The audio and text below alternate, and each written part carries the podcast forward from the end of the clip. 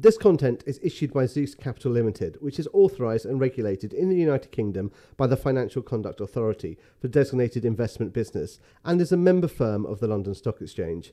Nothing in this podcast should be viewed as investment advice. Listeners should consult an investment professional before making any decisions regarding topics mentioned in this podcast. The views expressed in this podcast are those of the participants and not of Zeus. Please note that participants in this podcast may have financial interests in the matters discussed. Hi, I'm Nick Searle, a member of the Zeus Equity Sales team and host of A Different Perspective. Here we interview interesting characters from the world of business and finance and uncover a different perspective. Follow us wherever you get your podcasts or contact me at live at zeuscapital.co.uk. It's Thursday, 22nd of February. With me today I have Sid Lall. Sid joined the legendary Giles Hargreave in 2007 to work on the Marlborough Special Situations Fund at Hargreave Hale. Sid then designed and launched the multi-cap income strategy on which he is lead manager. The fund delivered top quartile returns over 1, 3, 5 and 10 years up to 2021. Sid is also co-manager of the Canaccord Genuity Global Equity Fund, which was up 20% last year. Just to remind listeners, Hargreave Hale was acquired by Canaccord Genuity in 2017. Sid, welcome. Thank you, Nick. That's a wonderful introduction. It's quite long-winded, wasn't it? But I guess you're very successful, so I guess that that's it need, needs all these pointing out. Well, that's relative, but yes, uh, thank you, thank you, appreciate it. So where would you where would you like to start? Should we start with a bit of your background, so pre-working with Giles? Yes, sure, yeah. What would you like to know? As far back as you'd like to go. Wow. Okay. Uh, this is very personal, so it kind of um, requires me to make it a bit more relevant to a Yeah, professional world as well. I was born in Calcutta. Mm-hmm. Um, I was there for um, a decade or so. Then I went to Darjeeling, uh, you know where the tea comes from. Yeah, absolutely. Um, and I was there for about two years. Then I was incredibly lucky. I got a scholarship to go to Oundle, yeah. which was the Inchcape Scholarship. And that was quite a lovely um, So step you, change, Did you you leave your family in I, India? I did. In fact, it was the, f- the first time I'd ever come to England um, or even really leave India properly. And so I, I got on a flight. It was a KLM flight. It changed at Amsterdam. I can still remember it. Um, and I had Lord Inchcape receive me at 5 a.m. So a thorough gentleman drove me to school, picked out my second-hand uniform clothes, um, which is absolutely the right thing to have done. And um, and that was the beginning of my five years at boarding school. so that was the age of 13. yes. Yeah. So, you, so well, realistically, a little bit like I actually, or me, you left school. At, sorry, you left home at 13. Pretty much, but I was I was quite lucky because I'd already been to boarding school prior to that. Okay. So I'd left home technically prior, but funnily enough, I kind of saw my parents more often when I was in England, Yeah. having had this wonderful scholarship, which in fact sent me back for my holidays um, three times a year. So I, I was actually in India five months Yeah. of the year, Yeah. give or take. So um, an enjoyable time at school. Wonderful time, yeah, and made some lifelong friends who I'm still in touch with. And um, I mean, of course, uh, Lord Inchcape himself is uh, sort of a great mentor to me. Mhm. So, um, yeah. And was that a scholarship that he did for, for many children, or it was a one-off actually. Um, I think the Inchcape family had, uh, and I, I know they had a huge history with India. So Mhm. this was a, a way of giving back uh, something, and I was lucky enough to get it. no? Fantastic. And then university. University Edinburgh, uh, read economics, four years. Again, wonderful time, loved it. Um, and then, actually, I and it's this this uh, leads nicely into the investment world, I Mhm. suppose, because I I was the first intern for Turcan Connell. You Mhm. know, um, in Scotland, it tends to be the case that the solicitors, the lawyers, they look after the wills and trusts Yes. and also become money managers as a result. So I was working with Turcan Connell. I was always interested in, in investment, um, but I knew very little about it. And so this was a way of learning something. And I was, um, I suppose I was offered an, a job. I was looking forward to joining that. And then there was the dot com crash Mm-hmm. And a lot of these things got cancelled, unfortunately. So came along to London, and um, I didn't actually get anything for Yeah. a long time. So what year would have that been? That was 2002. onwards. Okay, so still very much after the Yeah, yeah, crash. Yeah, and and so I I wanted to spend my time constructively, and I did anything and everything from um, stuffing TNT magazines into envelopes, Yep. uh, to working at charity shops, to trying my luck with a startup in a, a vending machine company, um, which was also a very good experience. And then eventually I got um, an internship at Dalton Mhm. Strategic. Yes. Yep. Um, although that was only really meant to be work experience for a week. And then that turned into two weeks. And then they said, oh, well, you know, there's no job here. Um, but, you know, maybe you can do a few more weeks. And a few more weeks became six months. And that short term contract then became a full time job. So, yeah, again, that was a, a lot of fun too. Um, and of course, Dalton are now part of Polar Capital. Yes. Yeah. Exactly. And how did you make the the leap to go and work with Charles? Well, um, I was offered a job actually to go to Switzerland, which um, made sense for me because my wife is Swiss. And at the same time, I was writing to Giles about horses, Mhm. race horses, because I actually met Giles uh, at one of these race events. Yes. And I knew that he had horses, and I said, um, actually, there's a dear friend, a family friend in India, who has a stud farm, and she has an import license. And would one of your horses ever want to have a home there? You Mhm. know, sh- and being an Yeah. expat and all of that, she was quite well known, and she was a great sort of animal rescuer and lover and all of that, and, and would have taken care of his retired horses perhaps. And so he wrote back saying, "No, I have no horses, but why are you leaving England?" Mm-hmm. you should come and work with me. and that was in, intense because I'd only met the man for about 20 minutes. Um, so he was a very good judge of character, I always thought. I think he really is a very perceptive person, yes, indeed. And um, also knows exactly how to uh, work well in a team in, in the sense that he can take out, you know, we all say a lot of things, but, but he knew how to extract and he knew when to listen. Mm-hmm. So I might give 10 recommendations, but he knew which two to listen to. Yeah. And I, I think that's a totally Yeah. different skill. So when did you join Giles? Uh, 2007. Since that's Yes. Yeah. Yeah. And and started running money straight away, or how, how did the structure? No, work? no. Um, it took a while. Actually, I was an advisor to him initially on the Marlborough Special Situations Fund. And that then suddenly became an advisor to him on all the funds. Mhm. Um, so what happened was we had the, the financial crisis, and somewhere I think he, he felt that I'd helped protect the value of the fund. We fell by less than the market, and when it turned, we rose by more than the market. Somebody said, "Oh, uh, could you do the same thing with an income strategy, looking forward?" And because we had this foothold, if you like, with small mid-cap companies in the UK and quite long, deep relationships with the management teams, uh, I put together a draft portfolio. Actually, I had tried to launch the, a very similar product prior at, at Dalton, Yes. but there was no interest, sadly. So I, I produced this blueprint, which I'd effectively Yeah. had ready made. It was oven ready, if you like. And Giles liked it, and then we went along to one or two people with the view that, you know, we might be able to raise 17 million pounds, Uh-huh. um, and that would be economic. And as it happens, they, we raised. they were the days. Those weren't the days. and and as it happens, it turned out to be 90 million on the first day, and then that was the first in time. That was the first billion pound strategy that Hargreave Hale ran. Yeah. Um, Giles was very sporting. He said, "Look, I don't really know anything about income. Why don't you run it? You can have my name and my support, and you know I'm always here for any counsel." Um, and that is actually how we pitched it to the clients as well. So it was very upfront and open. Um, and it was actually quite a quantitative process, but borrowing certain elements from SITS, uh, what we call the Marlborough Special Yes. SITS Fund. So that continued, and um, here we are 12 years later. So what are your what are the key core to the fund? What what is your analysis process, or what what what's a good investment in, in your eyes?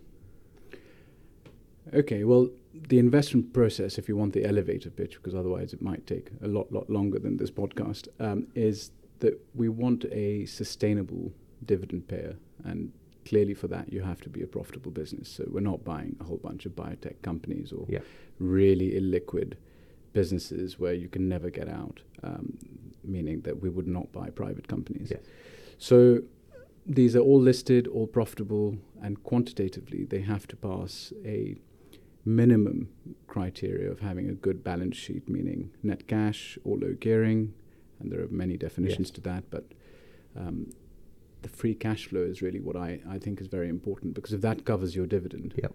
then you're less likely to get affected by any accounting uh, on the earnings per share Mhm, line. mhm. And, and we know that with an income statement that can happen Yes. um, for various reasons. It's not always untoward, but it's a much truer um, cover, if you like, on the divvy. And that's that's what we're aiming for is, is securing good companies with good management teams, and and that's what we mean by good is is where there's some track record, some sustainability, um, and the ability to guide well. You know, you can have a brilliant business, but if you can't guide the market well, from a management Yes. perspective, where Yeah. the, the saying of under promise and over deliver is totally forgotten about, then you're in for disaster. Yeah, the market um, certainly yeah. doesn't like surprises. Yeah, it likes good surprises, but but, but certainly not the bad ones. And how many holdings in, in the fund? Typically over a hundred, which is unusual, but that's deliberate because we want to manage liquidity risk Yeah. and not be too stock specific. Also offer uncorrelated returns or relatively uncorrelated returns. You know, because you could buy a whole bunch of large cap income funds. Mhm. Yeah. But underneath it, you'd be buying the same thing. Yeah. They'd all have Royal Dutch Shell, Yes. um, you know, the same seven, eight names. The concentration of dividend is actually really very high in the UK market, especially at the large cap end. Whereas if you can choose from 800 stocks, why wouldn't you do that? So you're market cap agnostic. Absolutely. And is there a is there an average yield for the fund? It has to be better than the FTSE All Share Index yield as per the UK equity income test, which a lot of people have forgotten about. Okay. So Um, what is it's- currently running at? It'll be f- uh, 3.9%, give Yeah. or take, yes. Um, and our fund is at about 4.5, 4.6. And then you're now co-managing the Canaccord Genuity Global Equity Fund, so uh, a step away from your, your income strategy. Actually, very different and complementary in some ways, uh, which may sound counterintuitive, but it is roughly the same quant process looking for good balance sheets, looking Yep. for good free cash flow, looking for improving margins, and good management teams, but no requirement for yield. And so it's a, it's a global remit. Uh, and there will be companies like Ferrari in there, which Yeah. are exclusive and have pricing power and have done incredibly well for us. Um, and there's also a sort of a, if I can put it like this, a mid cap element to it, which is that a large business in the UK might be a few billion pounds, but in on the global stage, Yeah. that's that's actually Yeah. a small company No, exactly right. and yet very liquid. And any Magnificent Seven within the twenty percent return? No, very little actually. We we have uh, no Tesla, have never o- owned that, for instance, um, and certainly very relatively underweight Magnificent Seven. We do have a small holding in Amazon. Uh, we have a little bit of Apple, and we've got Microsoft. hmm hmm So you didn't have to stay up last night to listen to Nvidia's. earnings well, actually, we doubled our returns on Nvidia prior to the big breakthrough on GPU, and then came back to it in a very small way. what have you? What did you learn from working with Giles? One of the best things I learned about working with Giles was actually sitting around a board table with him and Giles saying, If you think I'm making a mistake, you've got to tell me. Which was very different to my prior experience, where if the boss said something, you nodded your head, you Yeah. listened, and you did not challenge. And I think that really sort of stayed with me a long time, and I've tried to apply that in my own team and encourage people to take another view and say something different because there's no point watching your own teammate roll down a hill when you know full well that that's an error. And Yeah. and I remember Giles saying, "Look, I'm paying you to tell me how I shouldn't make mistakes, so I'm very interested in knowing what you have to think." And and I think that was one of the pearls, if you like, that I took away with me. No, I think that's a very good pearl actually, because you, you, I, I imagine that with a with a, such a forceful character, a, an echo chamber can be created around you, and the whole idea is that people just agree with you constantly, and actually to want to not want that is is very astute. Exactly. So instead of building a, a, a sort of a, an atmosphere of fear, you, you, should encourage somebody to challenge you, not just for the sake of it, though. I, I think if you're right and you just keep getting challenged, you lose your confidence. So Yeah. you don't want that either. Yeah. But there is a healthy balance. And, and, that, and that's what I enjoyed the most working with Giles was being able to speak freely, say what you want to say. Because actually, both of you can learn something. Well, absolutely, absolutely right. And then, are there any sort of specific stocks or companies you'd like to talk about this afternoon? By way of uh, example on the investment process? Yeah, exactly right. Yeah, what what are you? I, I- what fits that yeah, process? yeah, what type sure, of stock fits sure. that process? I'll I'll I'll um I'll, I'll stick to the multi-cap income fund, the Marlborough multi-cap income fund, where there are three uh, stocks all beginning with M. There's Okay. there's Macfarlane, yes. which is the small cap protective packaging company.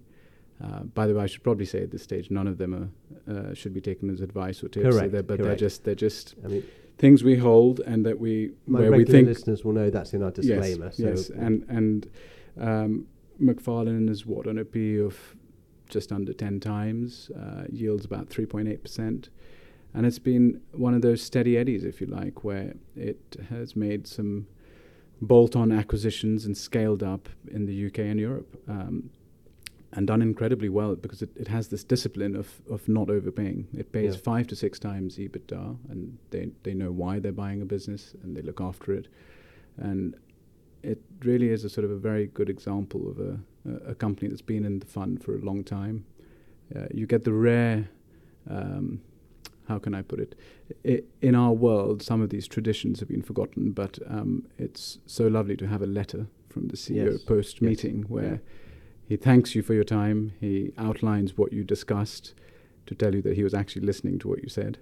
And and then you know catches up again in a year, and I think that's really quite wonderful. Um, it's a very good record of, of minutes, if you like, but um, in a in a rather tasteful way. Yes, yeah, and that's that's delightful actually in our new digital email instant communication gratification way, and also actually it goes back to your days at school because like my days at school, everyone loves receiving a letter. Yes, yes, I love receiving a letter too, and um, there are two others I should probably mention. There's there's um, there's Midwich, Yep. which is the distributor of audiovisual um, equipment, and that's a that's a funny one, but it seems to be so ignored. Uh, Mhm. it, it it has or will have probably uh, uh, by the end of next year quadrupled its revenues over a four-year period, trip, trebled maybe. Sorry, I should correct that. They will have trebled their revenues and maybe quadrupled their profits. Yeah, And again, that's on a P of 10. It's on a yield of about four and a bit. And um, it's on a, it's on a, yeah, and, and it's, it's, it's, a, it's got a share price which is still lower than what it was doing three, four years ago. And, and you sort of think earnings have gone up and yet it's not recognized, which, I mean, uh, there are, there are lots yeah. of names like that in this market at the Yeah, moment. yeah. Unfortunately, Sid. Midwich is quite a decent sized company. What's the, what's the market cap? it, it's decent, but it's still a small cap, Mm. really. It's 370 mil Okay, in sterling. and then your third one. Oh yes. Well, I was just going to say on Midwich that it's it's um, it's changed quite a bit, and, and it's changed for the better. It's actually only forty percent UK now, Oh, and and, and yeah, yeah. so so you can buy into one of these small mid cap UK names and get global exposure, which I, I think is a wonderful thing, um, especially if you are worried about being too domestically focused for whatever reason. Um, and then the third one is Morgan Sindall, which actually is domestically focused, but seems to be bucking every trend. Yes. Yeah. It has a, a, an average net cash position of over 400 million now. Um, and again, another one that's on a P of about 10 and yielding nearly 5%. Yes. So, three examples, I suppose, of uh, Morgan Sindall is a construction and fit out business. Um, I should probably say that. Um, and yeah, three examples of three good management teams um, where they've done everything right, and yet there's plenty of value, as is apparent. Um, so, to us, that looks like an anomaly, if you like. Um, and I, I, I would say they, they tick the criteria in terms of good balance sheets, low gearing, strong free cash flow, reliable dividend payers. Are you getting excited about the current market opportunity? I mean, are you finding lots of things on your potential buy list? I'm I'm getting excited in the sense that I see that there are takeover opportunities which while they look like they're nice big fat premiums of 50% odd as has been the case with one logistics business recently yes. that we hold it's also not exciting because the premium should be so much bigger um, and you only have to look at the multiples that some of the peer group have gone on, yep. where I would argue the accounting is much cleaner and easier and at Wincanton. Yep. Uh, there's little or no conflict of interest. They've got a better pension, um, which is now essentially sorted, so they get 20 million of free cash flow. So in a way, the heavy lifting's done. The order book is full there's much better visibility, the backdrop's better, the consumer's actually relatively strong mm-hmm. in the mm-hmm. UK. So, yes, mm-hmm. I, I am getting a bit more excited in that it's been a pretty awful last two years. It's been dreadful um, last two years. But the backdrop is so much better. And I think if you do get these interest rate cuts that everyone seems to be talking about, even if it is in the second half, it's that reconfirmation that will set the market alight. I think that's exactly right because obviously, if we do have rate cuts, then it then it it shows that, and we obviously would have by cutting it shows we've had peak rates. So therefore, companies can actually look to invest. There, there's an ability, hopefully, now to maybe borrow money or use equity that that actually corporate strategy becomes a lot clearer if that's the case, and it's interesting, I think, also because if there are a number of bids, and sadly, maybe some have gone up too cheaply, but ultimately that should recycle funds back into hopefully back into the market as well. So yes, yes, indeed, and and you're right. It's the clarity. It's knowing having a bit more certainty so you can make the decisions and get on with it. So you you, I mean, and again, again I'm no macro expert, but second half is that when you think we're likely to see cuts? That that is what I think, but it is so data dependent yeah. and so data dependent. And, and if yeah. the US would stop coming in so hot, then we might all be able to uh, relax a bit, really. Yes, well, um, I, I would like to believe that they have independent policy thinkers. Uh, so the Fed is meant to be independent. If you if you read the book by Alan Greenspan mm-hmm. titled Maestro, um, I think it's a wonderful book. Actually, you should you should read that, uh, and and it'll give you a bit of insight into how how the Fed thinks or used to think, and every word that is put into that script is is very carefully thought Correct. Out. Correct. Yes. So, well, I think the currency game is, is a tricky one, and this yeah. is where we can't underestimate um, the impact. We want a stable currency in the UK. I think that makes a big difference, and certainly a stronger currency would be better for the domestic stocks too. Yes, I- exactly. And we have never cut rates before the US, though, and there tends to be a th- six-month lag on that case anyway. So indeed. But I, I do think there's some light at the end of the tunnel. We have to be. Well, as a smaller company salesman, I have to be optimistic. well, as uh, Charlie Chaplin once said, uh, n- nothing in this wicked world is permanent, not even your troubles. Well, yes. Well, let's fingers fingers crossed. So I would say, I mean, actually, I wouldn't say I don't want to put words into your mouth, but there is some feeling of, of hope and optimism a bit better for 24. You think there will be a return to uh, interest in the market? Yes. Well, the the company statements thus far have been uh, I would say, fairly robust, actually, and, and, and all of them cautiously optimistic. You know that phrase very well. So I think, barring another macro event or a, tragic war, or you know, some something which upsets the apple cart, I think if the market is just let allowed to get on, then then you know it can do its job in terms of rewarding good statements, and the mechanism kicks back into action. Yeah, we definitely need a functioning capital market. That's for sure. Yeah. Sid, as my regular listeners know, I like to close with three questions. I'll take one at a time, if that's okay. Your greatest inspiration or mentor? You may have mentioned it earlier in, in the episode, but uh, over to you. It's difficult to pick one when you talk about greatest inspiration. I, I think of some of the wonderful people I've been fortunate enough to have met. And if you'll allow me, I, I probably course. have more than one. No, so, I mean, so, course. so you know, because it, it, you take different things from different people. Exactly. And I think when I was a child, I met Mother Teresa, and that was quite a moment, sort of. In, Ca- in Calcutta. in, in, in Calcutta, indeed, yeah. And she had these electric blue eyes. I can remember them e- even now. Um, and and the inspiration was really that um, later on, I, I remembered the saying that somebody said to her, "You c- you you you can't help every poor child, and you know this is just not a possible task." She said, "No, we can't help every, but all of us can help one." Mhm. And and I think there is a lot of value in a statement like that. So that stuck with me, um, and wherever possible, I've tried to apply it in my life in different fields, of course. I I can't uh, sort of pass without acknowledging, uh, of course, my.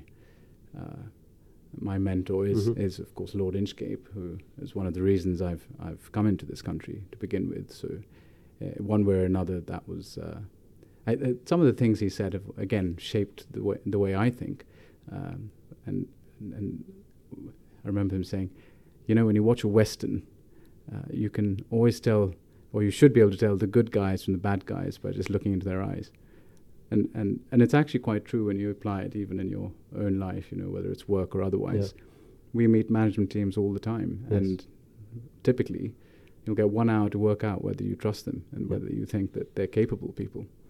So, eye contact is important. Um, there was, I suppose, uh, a great book I read in, in The Contender.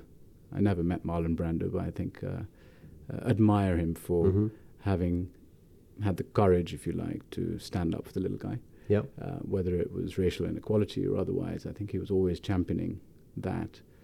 And it does require a lot of bravery to do that. So, again, try and do something. I think we, we are in privileged positions. Try and do something to give back when you can. That's important. There is an element of social contract, but uh, all too often, I think people in finance get brushed with the same, Yes. you know, oh, well, you're all greedy brush. bankers. But Yeah. ac- ac- actually, I'd like to believe not all of us are like that. And, you know, as investment managers, we're certainly not bankers. That's very fair. And then a book which has inspired you. Again, you can have more than one. I'm not not restricting you in any way. Well, I mentioned The Contender, Yeah. um, and I've mentioned Maestro, so that's two books already. But if you were going to ask me for a third, um, I'm reading My Name is Barbra, Okay. which is the life of Barbra Streisand. Um, and I would, again, uh, for you know many reasons, recommend that one because it's all about a superstar who's actually quite down to earth. yeah. Um, and and again, trying to sort of take the best from that. If if you draw a parallel, there is something in being able to um, hold your head up when things are down, and and you know certainly the stock market will create many moments like Yeah. that where you might doubt yourself, bringing it back to a poem rather than a book.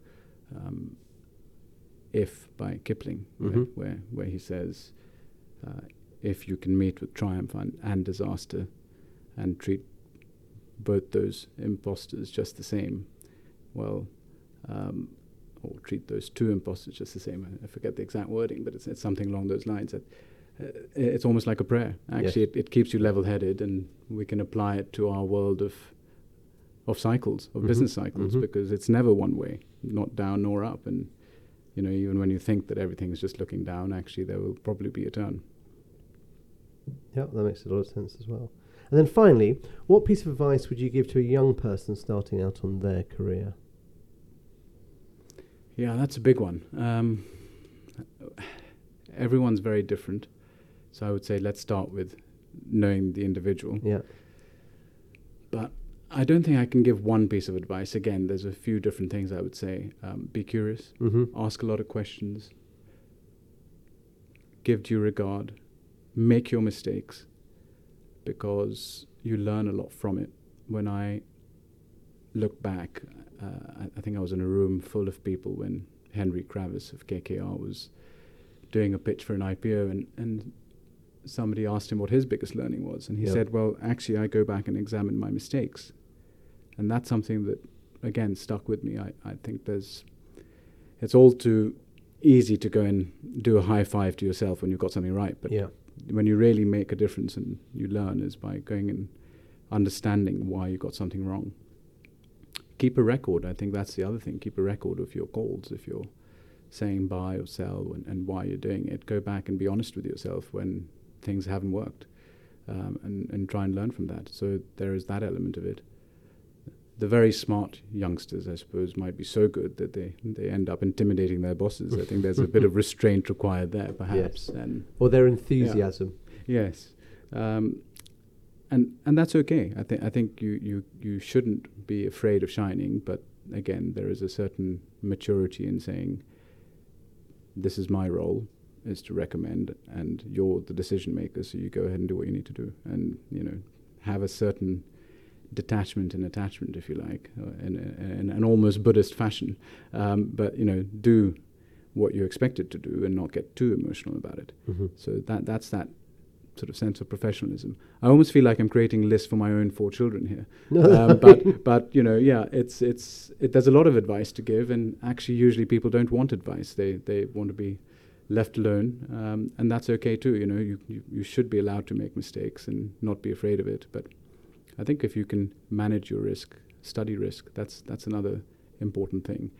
Um, You've actually reminded me of a book um, now, uh, Barton Biggs Hedgehogging. I think Yes, that was a, yep. that was a great piece, and a lot of it is about that. Really, is is that when things are going well, you know, you can get carried away and think, "Oh, I'm brilliant at this," and it's it's, it's going to carry on forever. But actually, you have to be careful and know when to get up.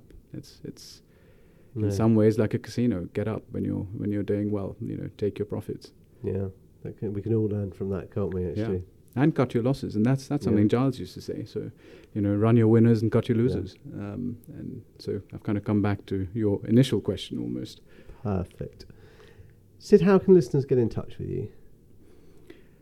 Uh, well, I suppose LinkedIn is probably the easiest way. Um, it's um, direct and it gives me a chance to respond.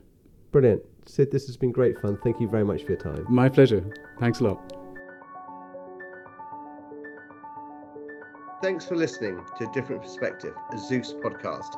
If you'd like to feature on the podcast or get in touch, you can contact me on live at zeuscapital.co.uk. Don't forget to subscribe wherever you get your podcasts. See you next time.